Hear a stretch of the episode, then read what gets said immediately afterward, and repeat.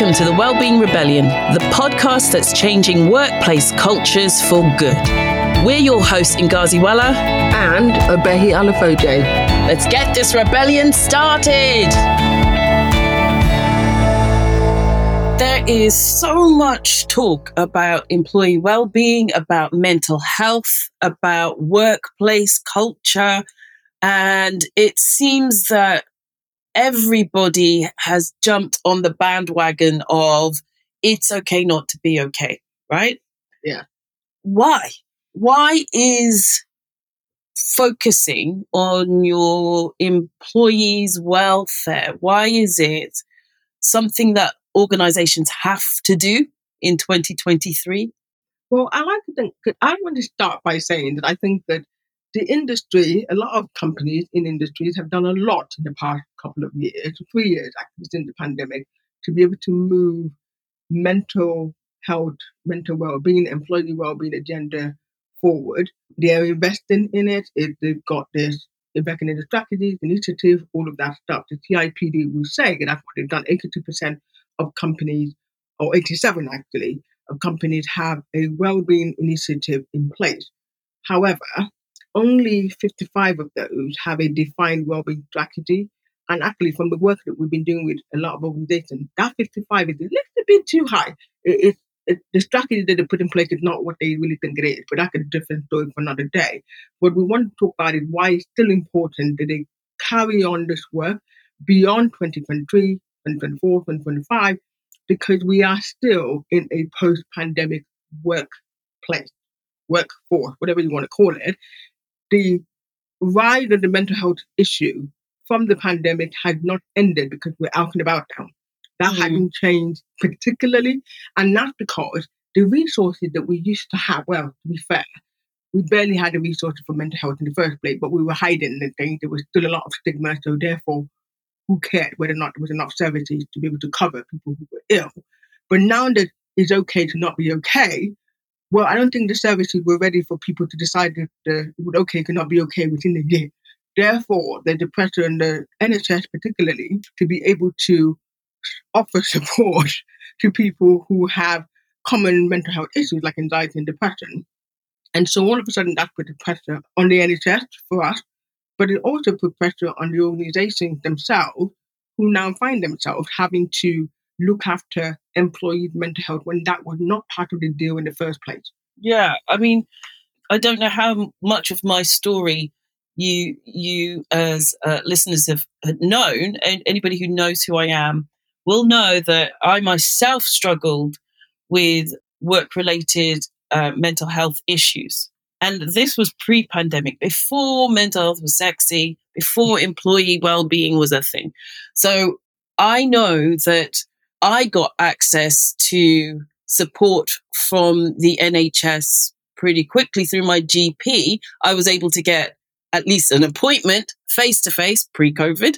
I was able to to, to get s- several um, appointments throughout the period of time I was off sick, get the right level of medication.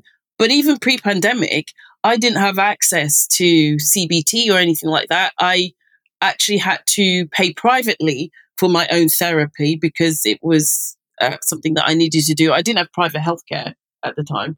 How, I'm going to be, why didn't they refer you to C B T? Uh, I don't know.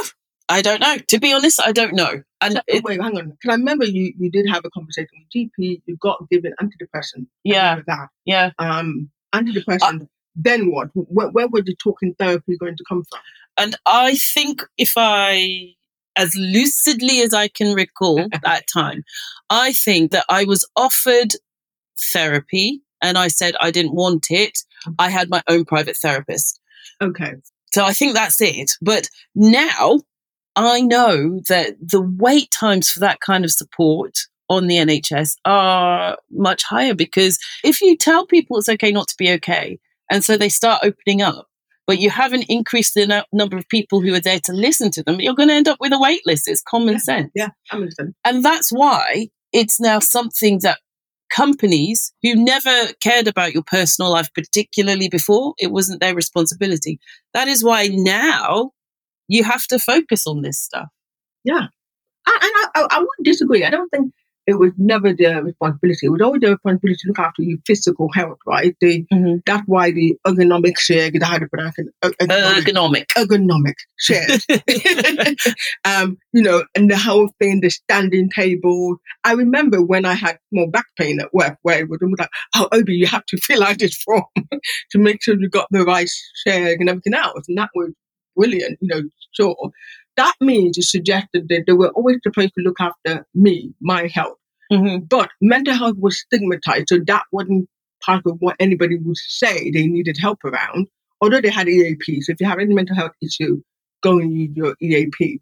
So I still think that they were always meant to. Organizations were already meant to look after you as an employee, your physical health and yeah. mental health, simply because if you're not at your optimum, your productivity would drop anyway, and it was in their best interest to make sure their productivity didn't drop, because that would affect the bottom line. So that was always their responsibility. Um, and I, that that's just my thought process about it now. Now, moving forward, two thousand twenty-three, we're all on the same page. That is your employee, employer's business, or businesses. It is now your responsibility to make sure that your employees are safe, physically and mentally and psychologically.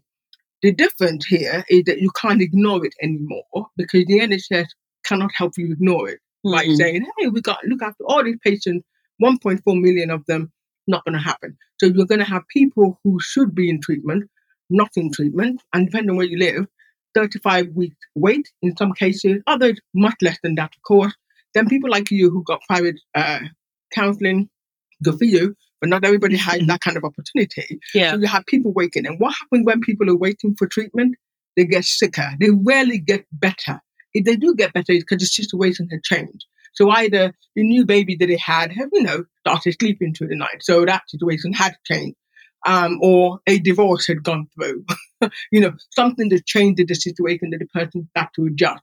But in a lot of cases, something dragged on for months and months and months, which means this person is unable to perform to the ability that they used to in, you know, previously when that, that issue happened. So again, we're talking about N H S.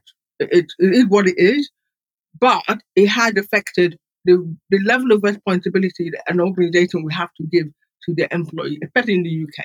Yeah, so I guess it's an employee's responsibility to kind of bridge the gap between what is publicly available and what is actually required.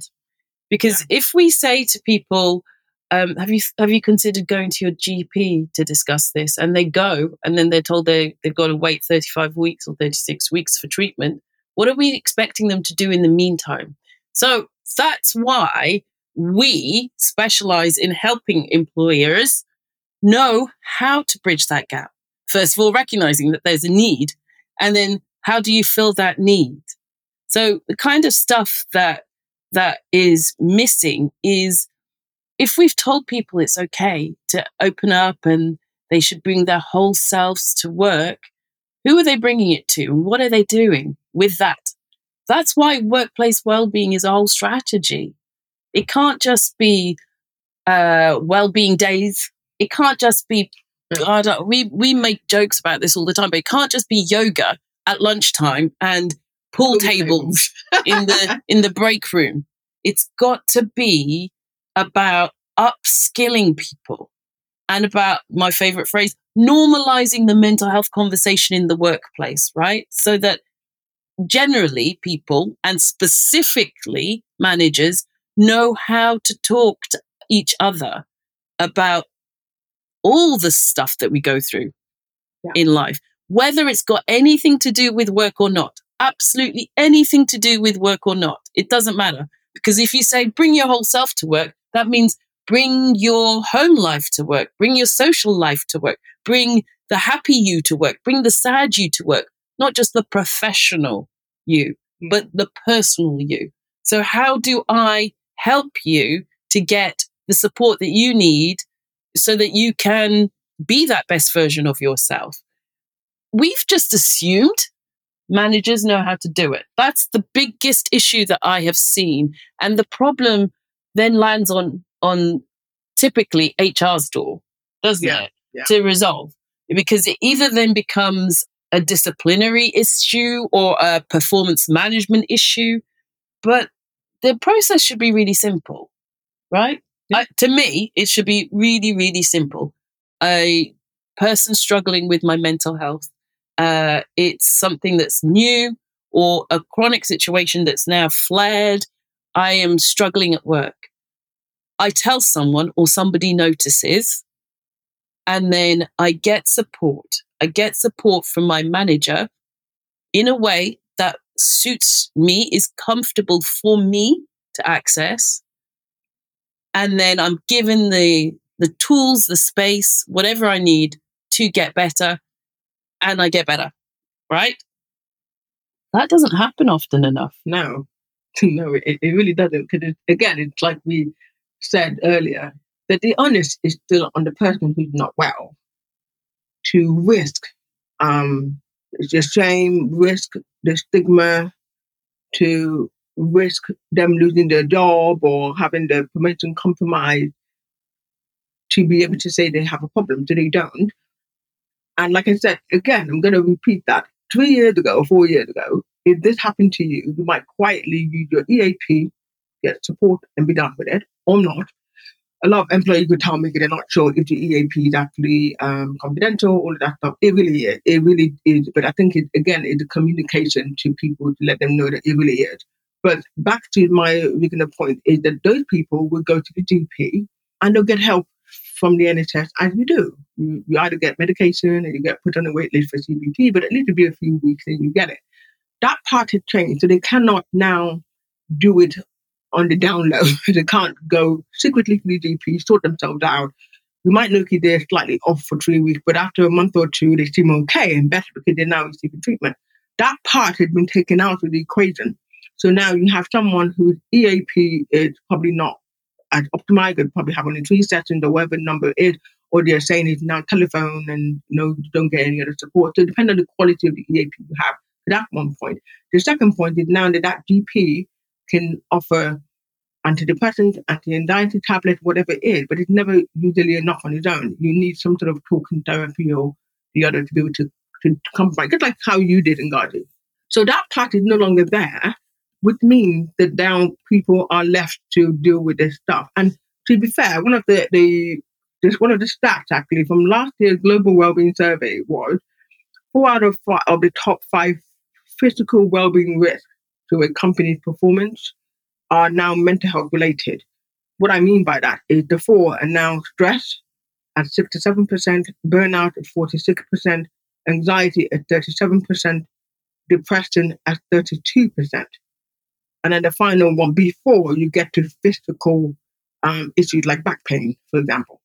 So which means it's now top heavy. So mental health is now top heavy, which still means it's still a lot of um, people, forty-two percent, one in four, in some cases, who are struggling, and we don't know the extent, how severe their mental health is until it presents itself in some way, whether someone is now sick for six months or a year, or somebody has attempted suicide in a lot of cases, or someone has actually completed suicide in some cases. Mm. So this is what I wanted to... Yeah, that, yeah. that, that just reminds me, because I think... We paint, we paint such a, in a way, clinically clean, dry picture of mental health, right? When we talk about, oh, this person's got stress or anxiety and depression. I want to, I want to make it clear what that looks like to you in the workplace. It, it looks like a person who, well, it's like me. I may have appeared outwardly confident and bubbly and bright, but I was crumbling on the inside. And the way that that showed was lack of certainty. So I wasn't, I wasn't as confident in taking risks at work. And why does that matter? It matters because you can't break new ground. You cannot be um, innovative and creative unless you take risks, unless you're willing to take risks. But I wasn't. So I played it safe. I um, wasn't able to, uh, I don't know, express myself, feel comfortable. So I couldn't do the things that I now um, able to do, which is demonstrate that kind of leadership. I couldn't do as much of that when I was really, really nervous, when I was anxious and concerned about um, how people perceived me, and was that, did they know what I was thinking on the inside? It really does affect the kind of employee that you are. Um, and, and that's an important thing. The other thing I wanted to, to say is that, it, I mean, this stuff is messy. We've had uh, uh, worked with a big global brand that um, really firsthand experienced what this means. So this company had someone on site attempting to commit suicide as a direct result of workplace bullying and harassment and extortion. Now, luckily, they weren't successful. They tried twice. Yeah, they did. And the impact on the team when the police come in, mm-hmm. saying, we're looking for the person. We believe they've attempted to kill themselves. We want to check that they're not on the premises. Can you imagine what that's like for a team? What about the impact on the manager who was the one who was managing the bully and the their victim and didn't do enough to intervene and stop it from happening? Can you imagine the personal guilt of that? Never mind the productivity of directly having one person out of work, but just the emotional toll that that plays on you. It's significant. Yeah, on the whole team. Yeah. It's significant, isn't it? So uh, this is why, to me, mental health and well-being is a non-negotiable, just like physical health and safety. Yeah. Like like you were saying, Obi, companies before used to focus purely on physical ailments like musculoskeletal issues. I come from oil and gas, um, and we spent billions annually, um, globally, on protecting our employees from physical harm. But we didn't spend a single second talking about mental harm. No. Not then. We didn't talk about how the work was arranged not to make me ill. We didn't talk about how employees can expect support from the company when it comes to mental ill health. We didn't train managers on how to either uh, identify that someone was struggling or how to get them to access the support that was available. We didn't do any of that. And as a result, the company lost me and lost the decade and a half worth of experience that I brought. So, yeah, I, it is, to me, something that any responsible organization must understand now, that they have to make sure that their employees are feeling and doing their best, right? And that means physically and mentally. Well, we say, we call it that virtuous circle. When you feel better, you do better, right? So if we want better results, we've got to help employees to feel at their best so they can be creative, so they can support their teams more, so they can better communicate with each other and their leaders.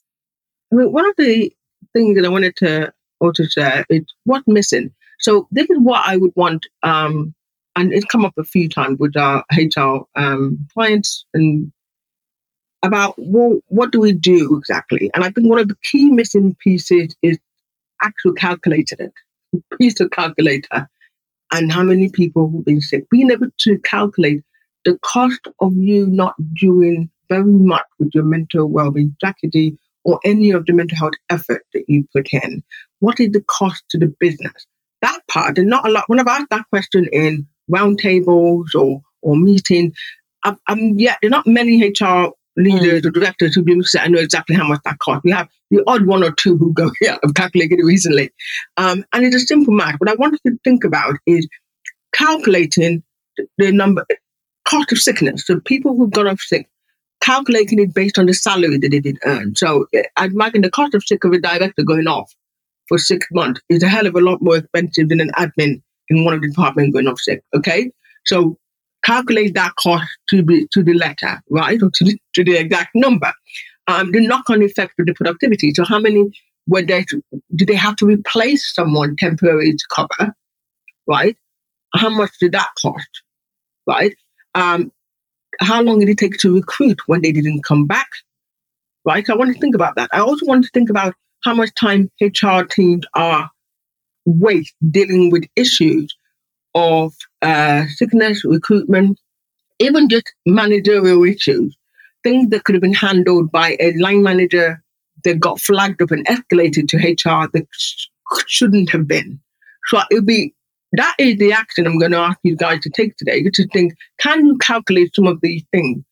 If you can calculate them, then go and get them. If you haven't calculated them, then go and see if you have enough data to be able to calculate it for your organization. It's great when we tell you how many billions, in, you know, the U K lost in productivity cost. It's a big number, but it not it may not mean very much to mm. you in your in your organization where you actually work, right? So we need to be able to think, out of all that billion, how much of it is your share? So you need to calculate it, because that will let you know, ah, if this is what it's costing us, then how do we solve a problem? You can't solve if you didn't get gathered data in the first place, because it just looked like, oh, we want to do something really nice because we know we like people. We know you like people, that is great, but that's not the bottom line. That's not what your shareholders are after.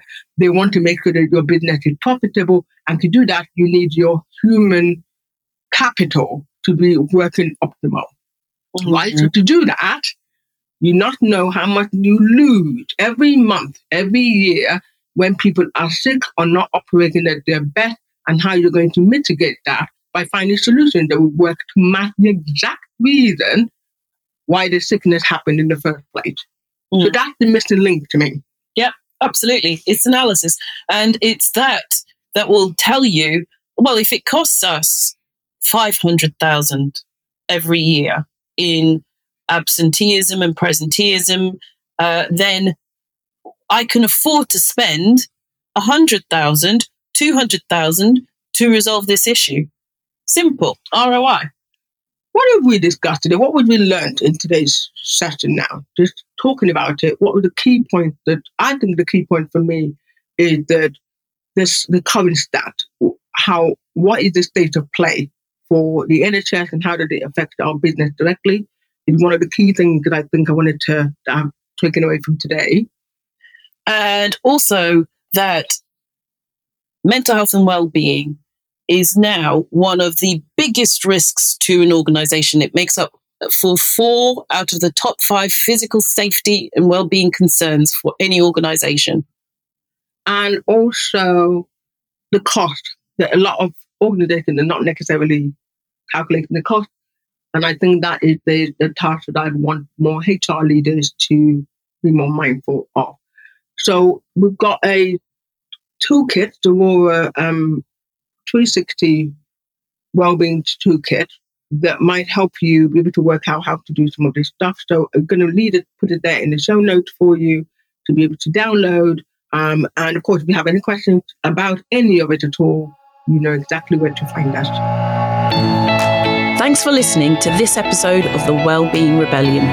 If you liked what you just heard, please share it with your colleagues, follow us on LinkedIn, the link will be in the show notes, and generally show us some love.